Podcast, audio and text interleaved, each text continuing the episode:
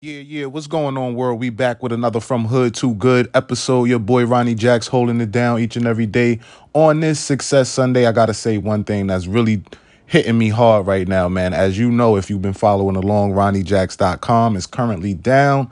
Um, with so much time on my hand, I thought I could do it myself. I thought I was savvy enough, tech savvy. I'm a little tech more tech savvy than the average individual, but I thought I could do it on my own. I thought I'd be able to understand all this cPanel, PHP, FTP, HVAC, all all them crazy languages. I thought I'd be able to just pick it up easily. And with that said, if I was willing to dedicate more time to it, I'm sure I could. But here's the here's the the the, the, the twister or whatever, so to speak. I don't know.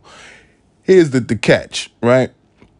I could have saved so much time had I just hired an expert. Had I just linked with someone, gave them a couple dollars or whatever, or even got an intern, whatever, just done something instead of doing it myself, hired the expert to get this taken care of because I'm saying all that to say um I'm realizing there's a blue collar mentality and a white collar mentality. See, the blue collar is, and we spoke about this previously, is I could save some dollars and do it my own or go to YouTube, Google, whatever, figure out how to do it and get it done, keep a more, keep a couple dollars in my pocket.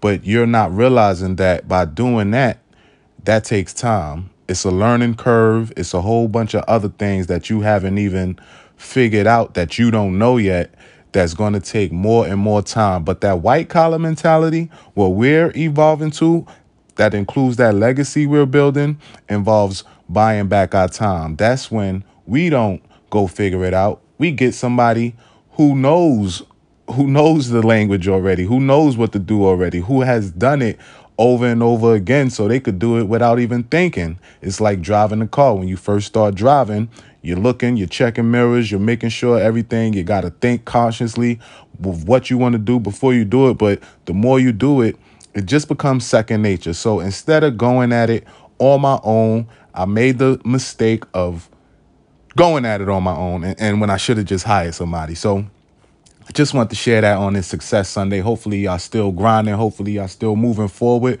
pushing the needle forward every day, laying one brick every day. Y'all know how we do. Build that legacy. Love on your loved ones. Spread love. It's the Brooklyn way. From hood to good. Let's go, baby.